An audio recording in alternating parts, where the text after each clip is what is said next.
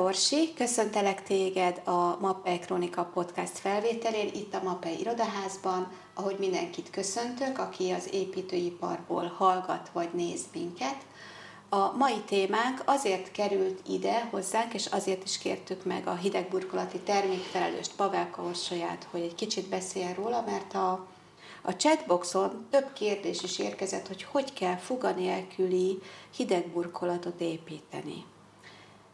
Hogy vetődik föl szerinted a szakemberekben ez a kérdés? Milyen nehézségei lehetnek annak, ha nincs a hidegburkolatban fuga? Egyáltalán mit jelent az, hogy nincsen fuga a hidegburkolat lapok között?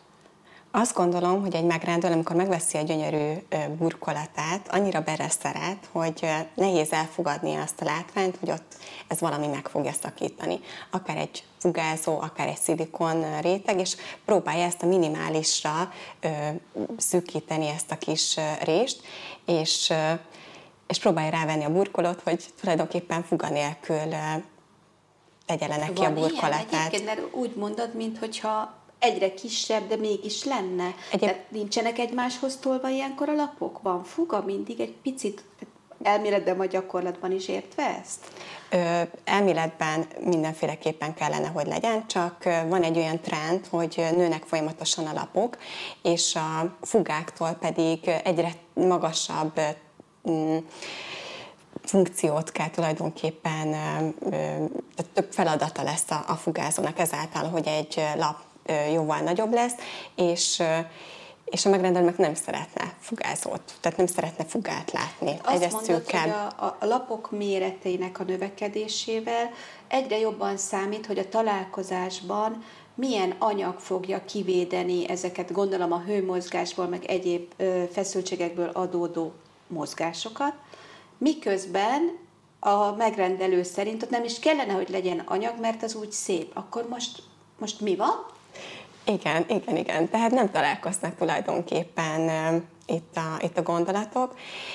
Mi egyetlen egy dologhoz tudunk nyúlni, és hát tudjuk mondani kivitelezőknek, hogy, hogy nyúljanak ilyenkor a MÉVSZ irányelvben leírtakhoz, ami kimondja, hogy nem lehet fuga nélkül burkolni. Uh-huh. Sajnos tényleg a hőtágulásból adódó mozgások, illetve méretnövekedéseknek muszáj ö, valahol lekövetnie ö, ezeket, a, ezeket a tágulásokat, és nyilván a fuga hézagok, illetve a dilatációk ö, helyei tudják ö, ezeket a ö, növekedéseket ö, lekövetni, anélkül, hogy mondjuk laptorládás, vagy, vagy ö, ö, a lapok tönkremenetéléhez vezetne. Vezetne majd a későbbiekben, ugye, a használat során. De akkor segítsünk, a, a, mert az, a kérdések a szakemberektől érkeznek hozzánk, hogy hogyan oldja meg. Te most azt mondod, hogy ne oldja meg, vagy legalábbis ne azon a módon, ahogy kérdezi, hogy fuga nélkül, de hogyan tudja ő ezt megbeszélni a megrendelővel? Hogy segítsük meg most őket azzal, hogy mondjuk el, hogy mik azok az optimális megoldások, mondjuk egy nagylapos burkolás esetén, amit és ahogy ajánlja azt a megoldást a megrendelőnek?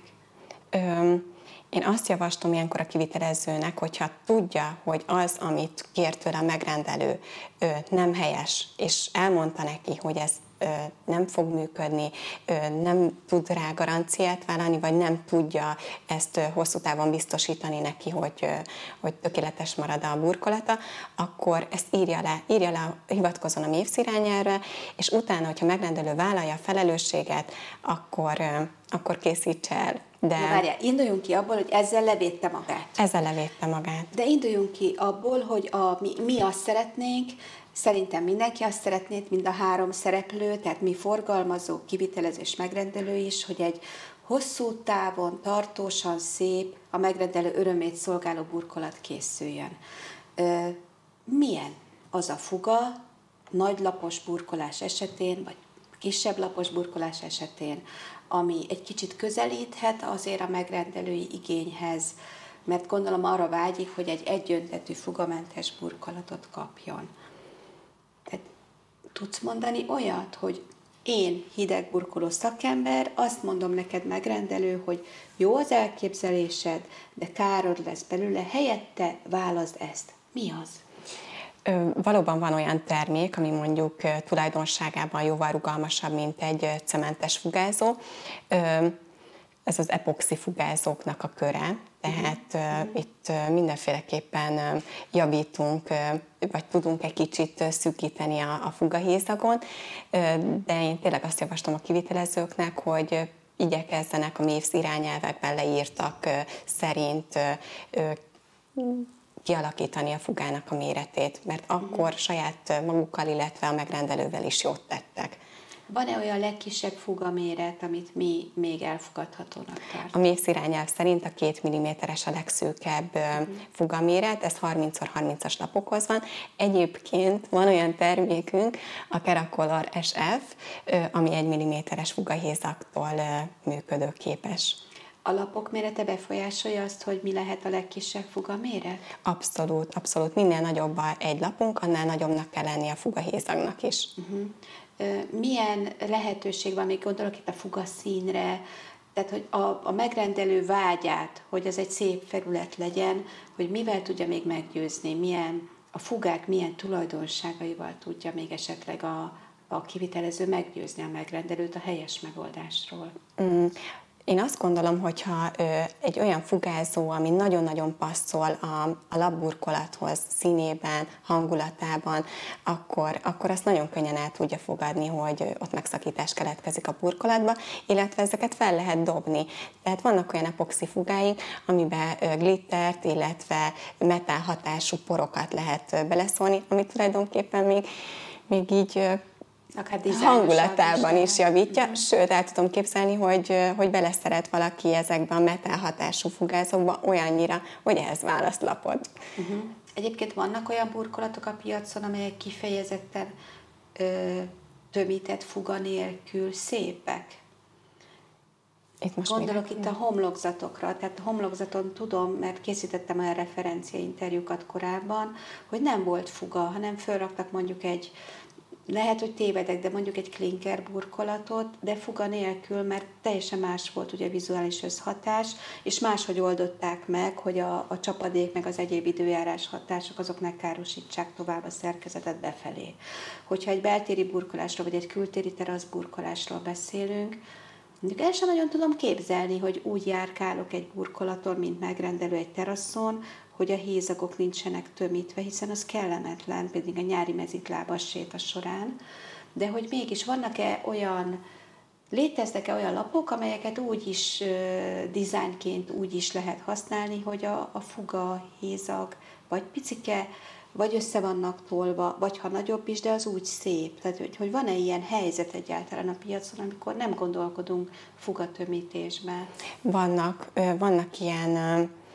módszerek, vagy vannak ilyen technológiák, amikor szükségtelen tulajdonképpen a, a fuga kitöltése gyakorlatban nem is működne, mert mondjuk ha talpakon áll egy, egy hidegburkolati rendszer, egy ilyen szintező lábakon, akkor ha akarnánk, se tudnánk kitölteni a fugahézagokat, mert ugye az lefolyna uh-huh. ebbe a drénes rendszerbe, úgyhogy ott teljesen szükségtelen, ám de ott is van ettől függetlenül hézag, csak, csak nem szükséges ezeket csak kitölteni. Megoldják az ebből eredő következményeket. Igen, meg annak az a, az a lényege, hogy minél előbb lejutassuk a, a vizet, a csapadékot a, a vízszigetelő szint, víz, vízszigetelés szintjére.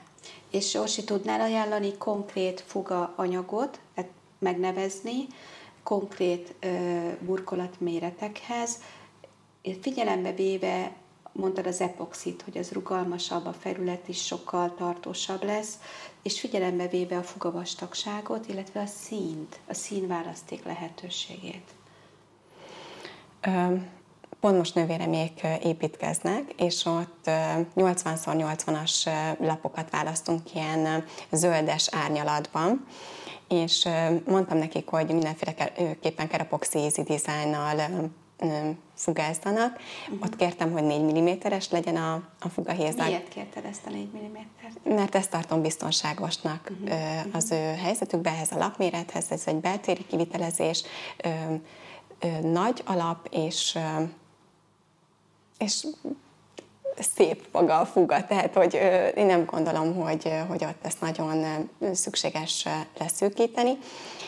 és a tornádós szint választottuk ehhez a zöldes árnyalatú laphoz. És tudsz abban segíteni, hogy a tornádónak milyen a színe? Hát egy ilyen szürkés, zöldes, tényleg, mint amikor a tornádóban megjelennek uh-huh, ezek, uh-huh, a, uh-huh. ezek a... Uh-huh. ezek a színek. És akkor nem kellett meggyőzni a nővéredéket, hogy, hogy fuga nélkül készítsék, hanem, illetve fugával készítsék, tömített fugával a burkolatot, hanem ennek, ő bennük ez egy eleve igény volt, hogy majd fugát fognak használni a burkolatok között, és azt fugázóanyaggal tömítik. Tehát ott nem kellett ilyen. Érdekes, hogy egy milliméterről indultunk. Tehát ők mondták, hogy ők egy milliméteres fugahészagot szeretnének, és akkor egy rövidebb beszélgetés után megbeszéltük, hogy... Ez érdekes, és mit mondtál, hogy ők belementek a plusz három? Megkérdeztem, hogy mennyibe került a lap. Megkérdeztem, hogy hányszor szeretnének még, amíg itt laknak, felújítani, és, és utána megbeszéltük, hogy jó lesz a négy milliméteres munkahészeg, és mert nem szeretnék azt, hogy akár a padlófűtésből adódó ö, ö, hőtágulások miatt, illetve a használatból eredő ö, igénybevételek miatt nekik ott tönkre menjenek a lapok. Ezzel most sokat segítettél szerintem, hiszen egy konkrét helyzetet hallottunk, hogy például ő mivel győzte meg a nővérét, a megrendelőt arról, hogy ne picike, keskeny fugába gondolkodjon, úgyhogy ehhez kívánunk sok szerencsét, és mindenkinek jó munkát az építőiparban. Köszönjük szépen, hogy velünk voltatok. Sziasztok! Sziasztok!